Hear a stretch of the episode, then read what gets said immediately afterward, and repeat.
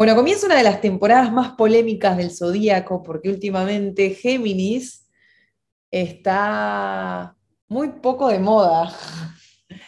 Así que bueno, les damos la bienvenida a lo que hemos decidido llamar Aprende Astrología en 10 minutos y esta es la temporada Géminis. ¿Cómo andas, Mechi? Bien, muy bien, muy contenta. Para los que no nos están viendo en video, tal vez nos están escuchando en Spotify, les quiero contar que en este momento estamos una al lado de la otra. Siempre hacemos esto desde Canadá y desde Argentina, y esta vez nos toca estar juntas, así que me parece muy geminiano, ¿no? Sí, sí, sí, sí, sí. Está como la dinámica de las dos cabecitas de los dos, de los dos personajes geminianos.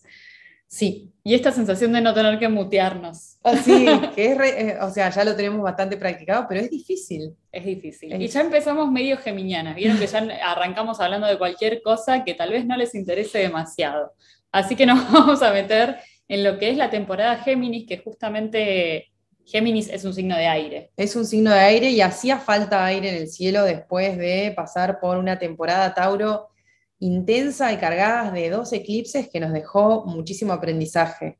Sí, totalmente. Pienso en esta temporada como un reseteo, en el sentido de que con la primera luna nueva que va a haber, que es la luna nueva en Géminis, nos vamos a encontrar con eh, el final de la temporada de eclipses, entonces va a ser como un reseteo, pero es interesante que sepamos que en esta temporada de Géminis, si bien el foco va a estar en la mente, en la comunicación y en cómo eh, decimos las cosas, Mercurio va a estar retrógrado. Exactamente, exactamente.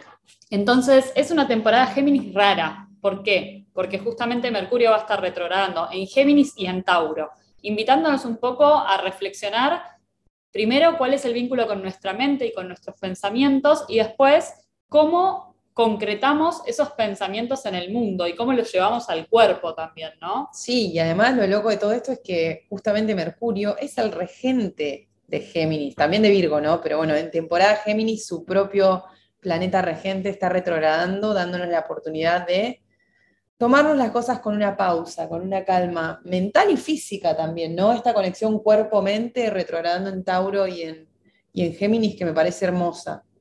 Totalmente, así que es una posibilidad de resignificar lo que es Géminis para cada uno de nosotros. Por supuesto que pueden fijarse dónde tienen Géminis en su carta natal y demás, pero saber que va a ser una temporada Géminis atípica es decir, que creo que vamos a estar más conscientes de nuestro propio rollo mental, ¿no? Creo que van, a quedar en evidencia nuestros modos de vincularnos, como decíamos recién, con nuestros pensamientos, nuestros modos de comunicarnos entre personas, qué tanto usamos el chat, qué tanto usamos el WhatsApp, las redes sociales, qué vínculo tenemos con eso. ¿Qué medios consumo? ¿Qué cosas estoy aprendiendo, leyendo? ¿De dónde me estoy nutriendo de información?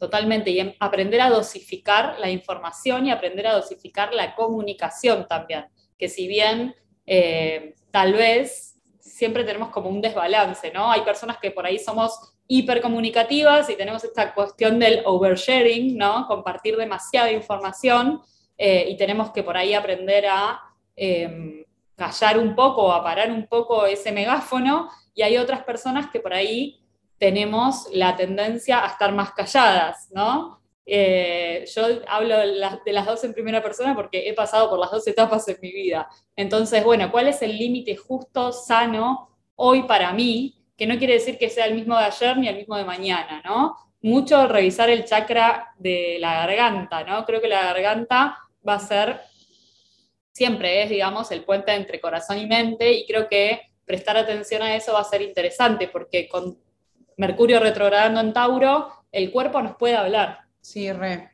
Y con Mercurio retrogradando en Géminis, creo que también que lo que nos viene a recordar es que los silencios también comunican. Creo que cuando pienso en Geminianes es como el silencio a veces es incómodo, es como hablo, hablo, hablo, hablo, hablo y, a veces por más que hable mucho no estoy comunicando tanto. Y creo que, este Mercurio retrogradando en, en Géminis nos viene a decir, bueno, che, tal vez callarme, irme para adentro y generar espacios de silencio son más poderosos que comunicar con la palabra. Sí, aprender que el silencio también comunica y aprender también eh, la diferencia entre el sonido y el ruido, ¿no? Como, bueno, ¿cuándo estoy haciendo sonido con lo que estoy diciendo y cuándo estoy haciendo ruido? O sea, ¿cuándo es eh, de más esto que estoy diciendo o pensando también? Sí, sí, re. Y además en esta temporada Géminis empiezan a retrogradar. Saturno y bueno, ya había empezado Plutón.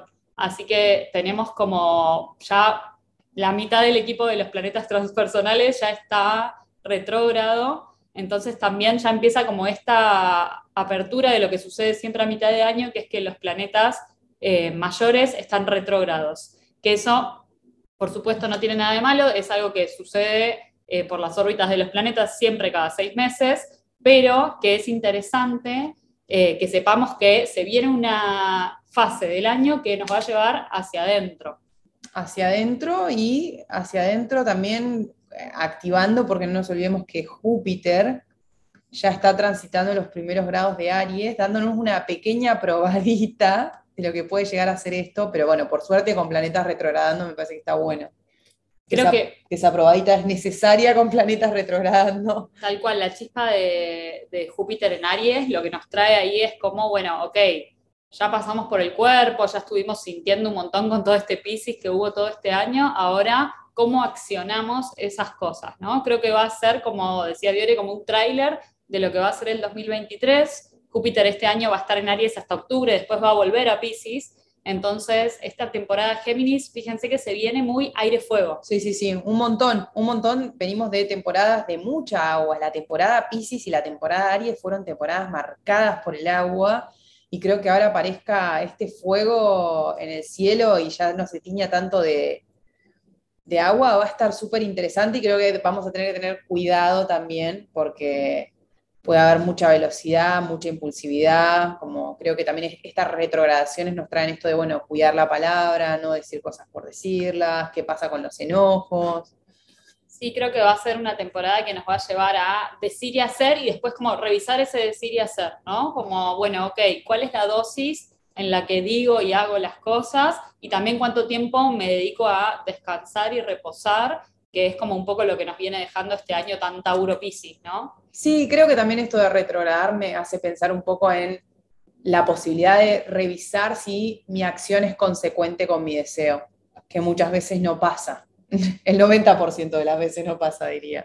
Sí, como cuánta congruencia hay entre los cuatro elementos adentro mío, ¿no? Bueno, lo que siento, lo que hago, lo que digo. Eh, lo que pienso. Claro, lo que pienso, cómo lo concreto, cómo lo llevo al plano material, todo eso. Em, por supuesto que estar en un, en un equilibrio sería como algo muy ambicioso, pero es algo que naturalmente creo que si lo hacemos consciente, empezamos a generar y a ir buscando, ¿no? Entonces también, ¿cómo hago para generar mi propio equilibrio de hoy, que por ahí hoy es, necesito conectarme con el elemento agua y mañana necesito conectarme con el elemento tierra y así sucesivamente. Sí, y creo que eh, estar eh, transitando un clima, un clima geminiano nos permite como saltar sobre ese tipo de cosas sin estancarnos o sin quedarnos demasiado tiempo en ninguno, digamos. Yo creo que nos viene bien esta temporada Géminis, o sea, si le tenemos que decir algo es que la realidad es que los meses más duros del 2022 eran abril eh, y marzo, entonces me parece que ahora mayo viene como a eh, esto, salir un poquito a la superficie y empezar a ver como, bueno, cómo es chapotear eh, y no estar como tan abajo. Me parece que nos va a venir bien, por supuesto, obvio que esto tiene que ver también con cómo afecta a cada carta natal, ¿no? O sea, en qué área de mi carta natal tengo a Géminis, pero a nivel colectivo creo que nos viene bien eh, airear un poco toda la situación. Sí, sí, sí, sí. Bueno, genial. Esto ya estamos llegando al final de nuestros 10 minutos. Es muy difícil comprimir toda la información que tenemos para decirles, pero bueno, acá estamos. Eh, si quieren eh, ampliar la información, ya saben dónde ir. Gracias, Mechi. Me encantó estar al lado tuyo en un episodio. Hermoso. Gracias. Chao. Aprende Astrología en 10 minutos es producido por la Academia de Astrología en línea Aprende Astrología. ¿Querés ampliar la información? Podés aprender mucho más en nuestro podcast extendido. Para encontrarlo, solamente te tenés que dirigir a www.aprendeastrología.com barra podcast. Y si querés seguirnos por las redes sociales, podés encontrarnos en todas las redes sociales como Aprende Astrología.